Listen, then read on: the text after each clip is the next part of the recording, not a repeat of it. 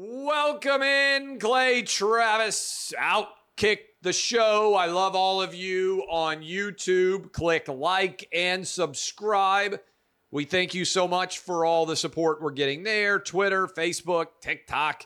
You can watch a video or listen to a video. We're basically everywhere. Millions of you consuming the content. We appreciate all of you. We got a lot to dive into today little bit of housekeeping. Um, I'm leaving for Italy on Friday, taking the whole family. I'm going to be gone for like 10, 11 days, whatever the heck it is. Never been to Italy before. Going to Florence, going to Rome, going to Naples. So I may or may not be very accessible uh, in the days ahead.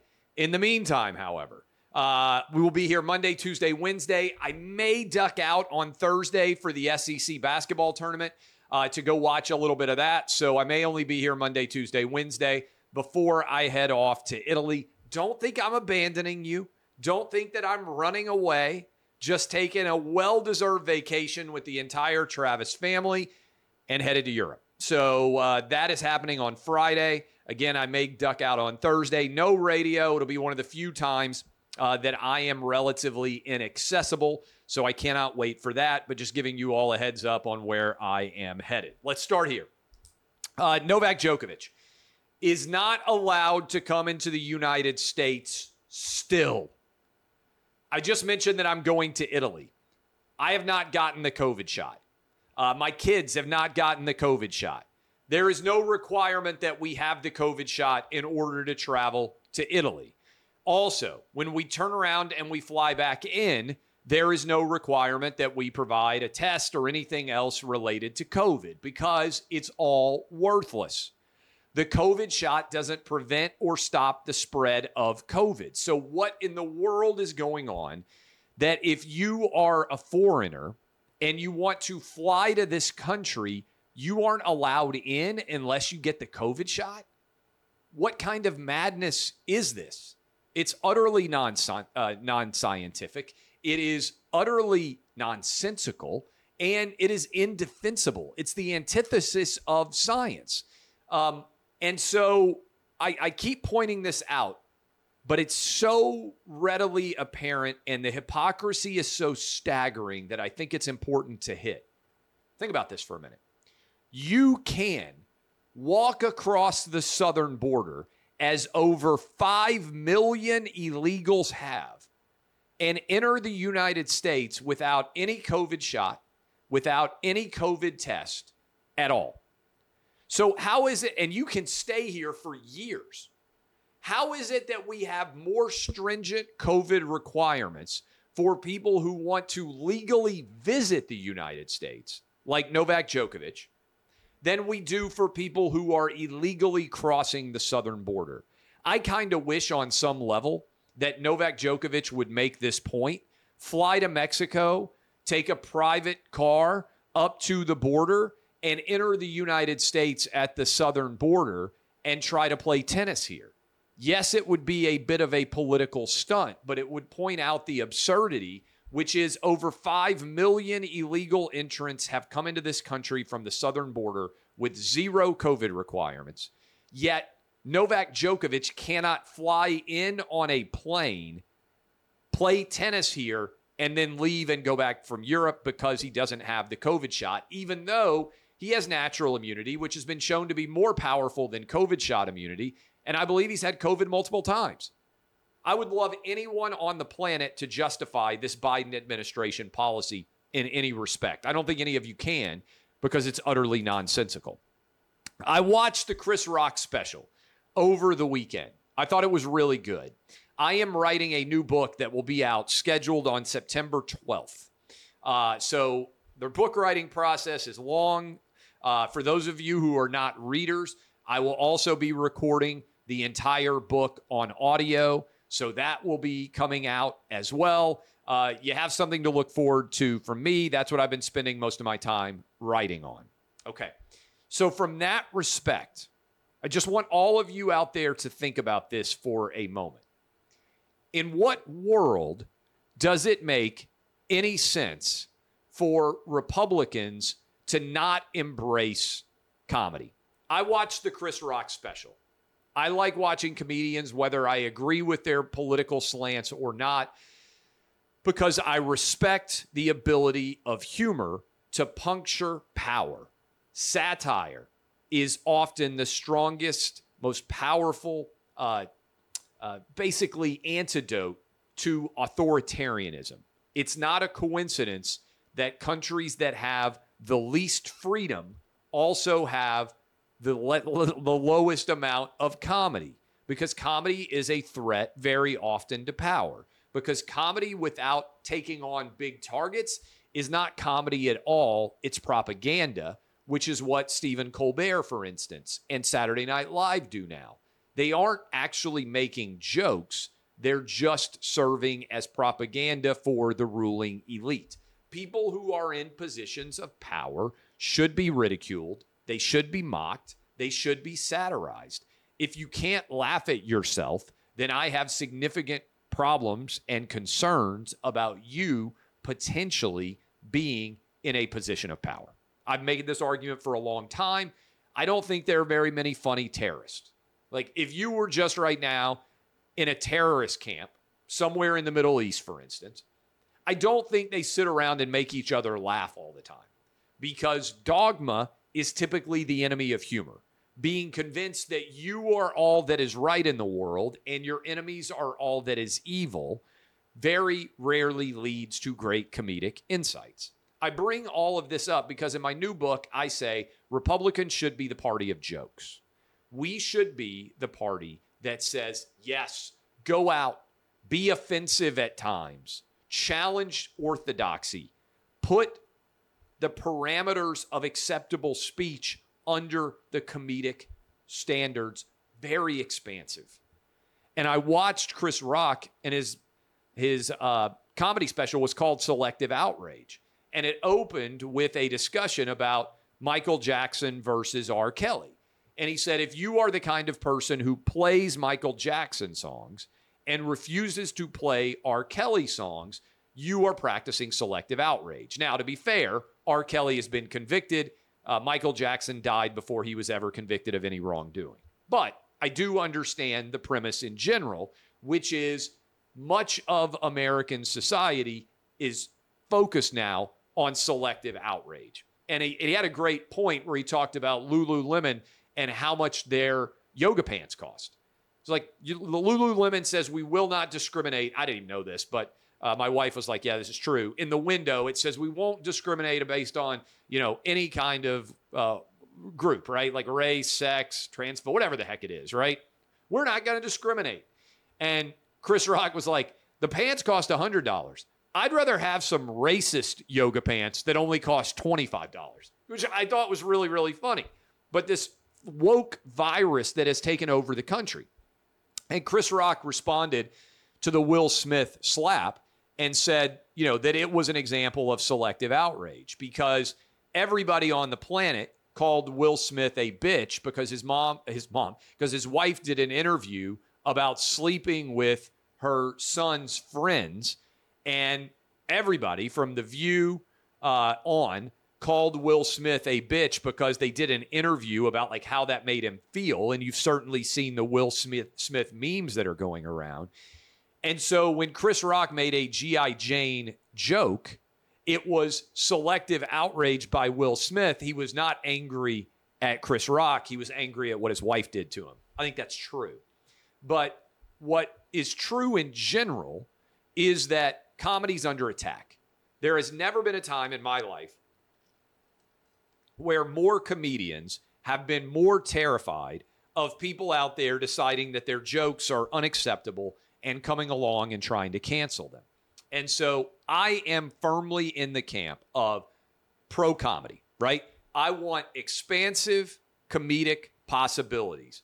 Whether I agree with the premise of the comedy or not, I want every comedian to be able to, to make their jokes to the full extent of their capabilities.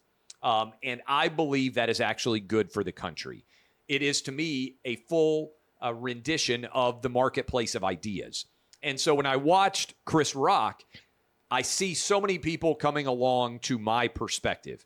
people from all different backgrounds white, black, Asian, Hispanic they hate woke people. And they hate this woke, college educated, left wing, liberal worldview that tries to say, you can say that, you can't say that. This identity politics twinning with cancel culture, which I believe is right now the foundation of the Democrat Party. And I don't believe this country can advance without the identity politics and cancel culture wing, the foundation of the Democrat Party being totally destroyed. And I believe that that is what is going to happen in 2024 with the right Republican candidate. I really do. But this woke mind virus, you're starting to see a lot of comedians, Dave Chappelle, Chris Rock, um, Jerry Seinfeld, push back against it. And I believe that we're going to win this battle. And that was my biggest takeaway from watching Chris Rock on Saturday night. Uh, speaking of the woke mind virus, a court has ruled that USA powerlifting has to allow a man who now identifies as a woman to be able to compete in the uh, in the powerlifting championships. And I want to make sure I get this right uh, because I I shared this earlier. I want to make sure that I get the storyline right. Um, it is really kind of kind of crazy to think about that we have managed to find ourselves here. Um, but when you actually break it down, Elon Musk has weighed in and says this is extremely unfair to anyone with double X chromosomes. And this I'm reading from Fox News. USA Powerlifting must let transgender athletes compete in women's division after losing a discrimination case. JayCee Cooper a transgender athlete sued in 2021 um, because the federation banned her, meaning a dude who identifies as a woman, from being able to compete. Uh, and with this win, the uh, USA powerlifting is effectively going to be taken over by dudes who identify as women because men are bigger, stronger, and faster than women. Uh, the lawsuit said uh, that it, this was in Minnesota State Court. Uh, the harm is making a person pretend to be something different. Uh, USA Powerlifting will consider an appeal. Uh, and this is just crazy because every women's record, and I just want to be clear about this. You can flag this in what are we in? March of 2023. Every women's sporting record will eventually be owned by transgender women because men are bigger, stronger, and faster than women. And when men decide to identify as women, they are going to be better than women's athletes. That's why men and women are divided now. And so, what is we are on the inexorable, inevitable march towards is effectively the erasure of women's athletics by men who have decided to identify as women. And I just keep waiting for feminists to stand up, for people who are big proponents of Title IX. I mean, I'm actually wearing a t shirt right now that simply says biology is real because you are being forced and being told that biology is not real and that there's no difference between men and women and that sex is just an idea. People just decide whether to be a boy or a girl. Sometimes doctors get things wrong. Men can get pregnant. These are all biological lies that the left is forcing you to say. And the vast majority of the American public does not agree. But will women's athletes finally take a stand and stop this from happening? And so, what's going to have to occur? You're going to have to be willing to take the slings and arrows of condemnation in order to establish a return to normalcy. And I don't know that we're going to get there. Derek Carr to the Saints. Brilliant. I think it's a great move. Okay. Let me explain why. Right now, this past season, Derek Carr played in the AFC West. Justin Herbert, Russell Wilson, Patrick Mahomes are the other three quarterbacks for the Chargers, Broncos, and Chiefs that played against the Raiders in that division. Those three quarterbacks, I don't think it's crazy to say, are as good or better than almost anyone that exists in the NFC today. All right. So I have been saying for a while now that to me, it makes competitive sense for AFC quarterbacks to be interested in moving over to the NFC. Because how many quarterbacks are really elite level quarterbacks right now in the NFC? Jalen Hurts, one good year. We'll see if he can maintain it. Uh, Aaron Rodgers, on the back end of his career, still probably the best quarterback in the NFC. Can't see what's going on with Kyler Murray. Doesn't seem like it's going very well. Uh, Dak Prescott, up and down with the Cowboys, I would say, very average. Do you have a lot of confidence in Kirk Cousins? What about Jared Goff? There are, when I run through all of these guys, a lot of reasons to not have faith in them. Derek Carr, arguably, can be as good of a quarterback as there is in the NFC. Certainly, he's going to be the best quarterback in the NFC South. So he's going from probably the best quarterback division in all of football to maybe the worst. So I think this is a really smart move for Derek Carr. I think this is low risk for the Saints as they try to find their replacement for Drew Brees. And look, to me, Derek Carr should win with the Saints if he can stay healthy the NFC South this year. I think it's a very good addition. So what do the what do the Jets do? Looks like, uh, and this is the second part of this. Reports are Derrick Henry's on the trade block. My Tennessee Titans have decided that Derrick Henry, who over the last four years, I think it's fair to say, is the best running back in the NFL. Uh, if somebody will make an offer for them, it's fire sell time in Tennessee. Bud Dupree released, Taylor Lewan released, uh, even Randy Bullock, the kicker, released. Uh, there are a lot of decisions being made that are trying to free up Robert Woods cap space for the Titans because they have expensive cost for a team that's not very good. And so I think Derrick Henry is in play. I also think Ryan Tannehill's in play. So I'm curious what the Jets are going to end up doing at the quarterback position would they want Ryan Tannehill?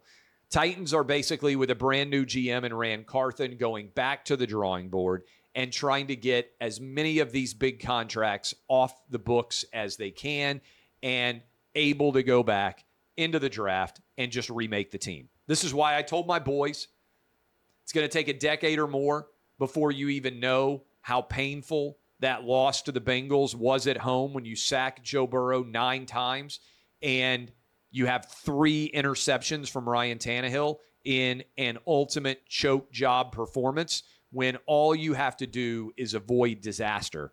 And the Titans are hosting a home AFC playoff game. Instead, last second field goal by the Bengals. Bengals go to the Super Bowl. Titans window closes. A.J. Brown is traded. We'll be right back. Got to take a little break here. We are rolling without kicking. You don't want to miss a moment. Stay tuned. Certainly, Jon Robinson was trying to pull a rabbit out of the hat. He was trying to pull off the Stefon Diggs, and I'm going to go get Jefferson in the draft trade where everybody ends up winning. That did not pan out. It has been a disaster. We still don't know if Treylon Burks is any good.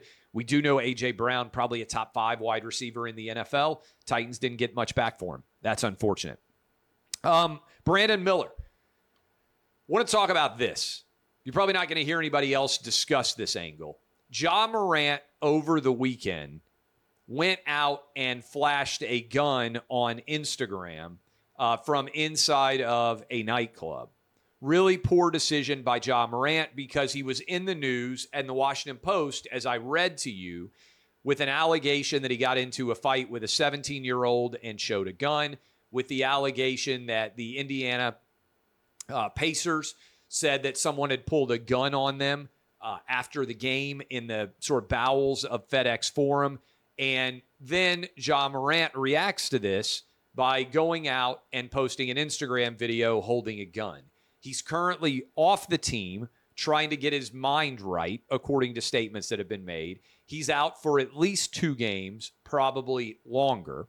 And what I thought was interesting about this is the Memphis Grizzlies responded to Ja Morant flashing a gun in an Instagram video in conjunction with his other behavior more aggressively than the Alabama Crimson Tide did to Brandon Miller for driving a gun to a murder scene that led to the murder of a mom. Uh, and these are undisputed facts. I understand that a lot of people out there in sports media, frankly, are not very smart and lack the intellectual ability to even consider a criminal charge. But in Brandon Miller's attorney's own statement, he doesn't dispute that he knew the car, the gun was in the car, and he doesn't dispute that he received a text message letting him know that uh, that his teammate wanted that gun because they were in a confrontation. So I just want all of you to sit there and think for a minute. How is it that the NBA's Memphis Grizzlies, which have a CBA and deal with professional athletes, were more difficult with Ja Morant for flashing a gun than the Alabama Crimson Tide were with Brandon Miller for actually delivering a murder weapon to the murder scene and allowing a murder to take place. It's backwards, right? Because Brandon Miller is just a college kid, and all he's doing is getting the opportunity uh, as a privilege to be a scholarship athlete at the University of Alabama. We know students get suspended all the time, whether they're athletes or not, for relatively inconsequential behavioral violations. In fact, if you have played sports before, you probably have been on a team, maybe it was you, where somebody got suspended for not having high enough grades, for not going to class, for talking back to a coach, for just misbehavior that is nowhere near criminal in nature. So the Grizz say they're so concerned about Ja Morant that they are suspending him effectively from the team while he tries to learn from his misbehavior. Alabama does nothing to Brandon Miller, despite Brandon Miller engaging in behavior that's far worse than what Ja Morant did, right? Brandon Miller didn't just show up on an Instagram live flashing a gun. He wasn't accused of flashing a gun before. He actually delivered a loaded murder weapon to the scene of a murder that was used to kill a mom. And what I love here is there are definitely a bunch of Alabama fans that actually overlap as Memphis Grizzly fans. And I love their brains exploding as they try to justify the way that the Memphis Grizzlies have responded while simultaneously defending what the Alabama Crimson Tide have done. Here is what I think is the big picture. The Grizz actually seem concerned about Ja Morant's uh, decision making going forward because he's a linchpin of their franchise, right? Whereas Alabama doesn't really care that much about Brandon Miller. They're just using him because he's leaving in three weeks and then he'll never have anything to do with the University of Alabama ever again. So it's an interesting dichotomy here. Think about it. The college, which supposedly exists to grow boys into men, right, is less concerned with the behavior of a player than the NBA franchise, which exists to make money for its professional sports team's owner. Really interesting. The investment opportunity here. The Grizz are more invested in Ja Morant's growth as a human than Alabama Crimson Tide is in the growth of Brandon Miller as a human. I think it's really interesting to think about because, in general, you would expect the opposite, right? You would expect the university, which is in the goal, the entire purpose of a university is to educate young minds and develop adults, whereas the goal of the Grizz is just to make money. Yet the Grizz are more stringent in their expectations of Ja Morant than the University of Alabama is for Brandon Miller. I think it's backwards. I think the Grizz are responding appropriately here, but I think it evidences how much Alabama's behavior is utterly indefensible based on the undisputed facts of these situations. Um, MSNBC has an idiot prognosticator who is a historian. And I'll admit, I've read some of his books before, and now I don't think I could ever read another of his books because of how stupid he is on television. Michael Beschloss said that Ron DeSantis is a fascist dictator, uh, authoritarian. He is the Mussolini of Florida. Paraphrasing there. Um, and what I just keep coming back to is this is important for everybody out there as the 2023 campaign season plays itself out. Make no mistakes about what is going on here. Whoever the nominee is, Trump is Hitler already. Whoever the Republican nominee is, if it is not Trump, will be worse than Trump. They're already trotting this out there. And I wonder on some level, for people like Michael Beschloss, is his brain so broken that he doesn't uh, even understand what a fascist dictatorship is? Like, I would love to have a conversation with him one on one. I record it, I let everybody listen.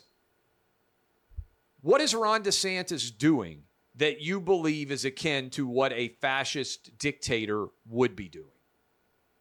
Like, make that historical analogy of Ron DeSantis is Mussolini make sense. Because when I see Florida and approaching a million new residents have seen and moved to Florida since Ron DeSantis became governor, what I see is the exact opposite of fascism and authoritarianism and a dictatorship. I see more freedom being given to the general public. Letting kids go to school without masks is the opposite of what a fascist dictator would do. Letting kids go to school and play sports is the opposite of what a fascist dictator would do. Saying you are not going to allow vaccine mandates to demand that people put something in their body is the opposite of what a fascist dictator would do. And again, I think Republicans are doing a poor job of handling this attack. But arguing that books are being canceled is totally wrong. Okay? What is being debated is at what age is it appropriate for kids to read books? That's what parents decide every day.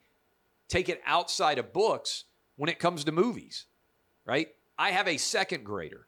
I would not allow him to see right now an R rated movie. He's eight. I also have a 15 year old. I probably for sure would allow him to see R rated movies, depending again on exactly what the movie is, that I would not allow his eight year old brother to see. That's because a 15 year old understands things on a different level than an eight year old does. And indeed, that's the entire concept of movie ratings G, PG, PG 13, R, NC 17, X, triple X, all of these, right, are designed to give people an idea of what is appropriate for kids to be watching. And so we don't say if a movie comes out and it's PG 13, we don't say that it's banned for young kids. If a movie is rated R, we don't say, oh, that's banned for children to watch. We just say, hey, it's not age appropriate for kids to watch. Other people can go experience it. And by the way, if you are a parent and you disagree with the decisions about what books kids should read, then you can go buy those books yourself. They aren't banned anywhere in Florida. You have the right as a parent to make a decision. I say to my kids all the time, if you if they were here with you right now, I would say to them, what does dad always say about books? And all three of them would respond and say, Dad says if you read the book, he'll buy it for you. It's true. I'm going to look at the book myself. If they read it and they can answer questions about it, then I will always go buy them another book. That's my personal parenting philosophy. I am struggling, like a lot of parents are, to get my kids to read. If I find out that they like a particular series of books, or if I find out that they respond, what are they like now? The Dogman books, I think. I can barely keep up with all this craziness. I will go buy every one of those books for my kids to read it. That's my parenting philosophy. But I also understand if other parents don't want their kids to read the same books, that I might be okay with my kids reading. That's not banning books. It's having a real debate about age appropriate reading list for children. That makes a lot of sense to me. Okay, I want to close out with this story. So, you guys know I'm an old man. I still get the print newspapers, print New York Times, print Wall Street Journal, delivered every day to my house. I would get the print uh, Washington Post delivered if I could. Saturday morning, I sit down, I pick up my newspaper, front page story is about black equestrians who are upset because if they have dreadlocks, the horse riding helmets don't fit them correctly. Front page story in the New York Times is about horse riding helmets and people who have dreadlocks and what if they don't fit correctly. Now, I don't know what percentage of horse riders in America have dreadlocks and are dealing with this dreadful calamity. One thing I would suggest is that we are reaching the end of systemic racism when systemic racism means in my free time, I can't ride my super expensive horse in a helmet that fits perfectly because my very unique hairstyle is not perfectly fitted for the horse riding helmet. Just going to toss that out there. Okay. But as their lead in this story, they talk about first of all, not even an American; it's a Canadian, and this one, this girl, Chanel Robbins, is posing with her horse Bo, uh, and she has had a pony since she was seven years old, and she now has a uh, she now has a horse. Now, not an expert on horses, but if you have a horse for fun, right? I.e., you are not a cowboy, you are not someone who rides a horse for purposes of your job, you probably aren't hurting for money. Just tossing that out there. Because I would think for most people, if they're struggling to make the paychecks, they probably would cut back on the horse. Just going to toss it out there. And most people do not get ponies when they are young. All right. So, uh, this story, uh, I saw this quote. So, she connected with her father, a native of Jamaica, eight years ago. As the two grew closer, Miss Robbins decided to style her hair in dreadlocks like her dad. But there was a problem. Her riding helmet no longer fit, and she couldn't find one that did. Uh, okay. You're 27 years old. You had a pony. You've got a horse. You decide to change your hairstyle, and you are unable to find a helmet that fits your new hairstyle. If you truly love to ride horses, I would submit that part of being an adult is somehow reconciling two things that you like and making a choice between them. Let me give you an example. If you are a swimmer, you have to wear a swim cap.